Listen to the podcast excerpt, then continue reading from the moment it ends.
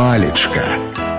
Вядучы Васіль данілаў прывітанне ўсім. Сёння з вами дазнаемся что такое чуласць слоўнік кажа гэта здольнасць чалавека тонка адчуваць эмацыйны і душэўны стан іншага і ўменне дапамагчы яму. Яшчэ яно азначае уменне не засяроджвацца выключна на сабе а пераключацца на апанента. Чуласць гэта здольнасць улавіць душэўныя струны таго каго мы любім. Калі казаць па-руску то гэта чуткасць. Но ну, мяне на сёння ўсё. Добрага вам настрою і нясумнага дня Палечка.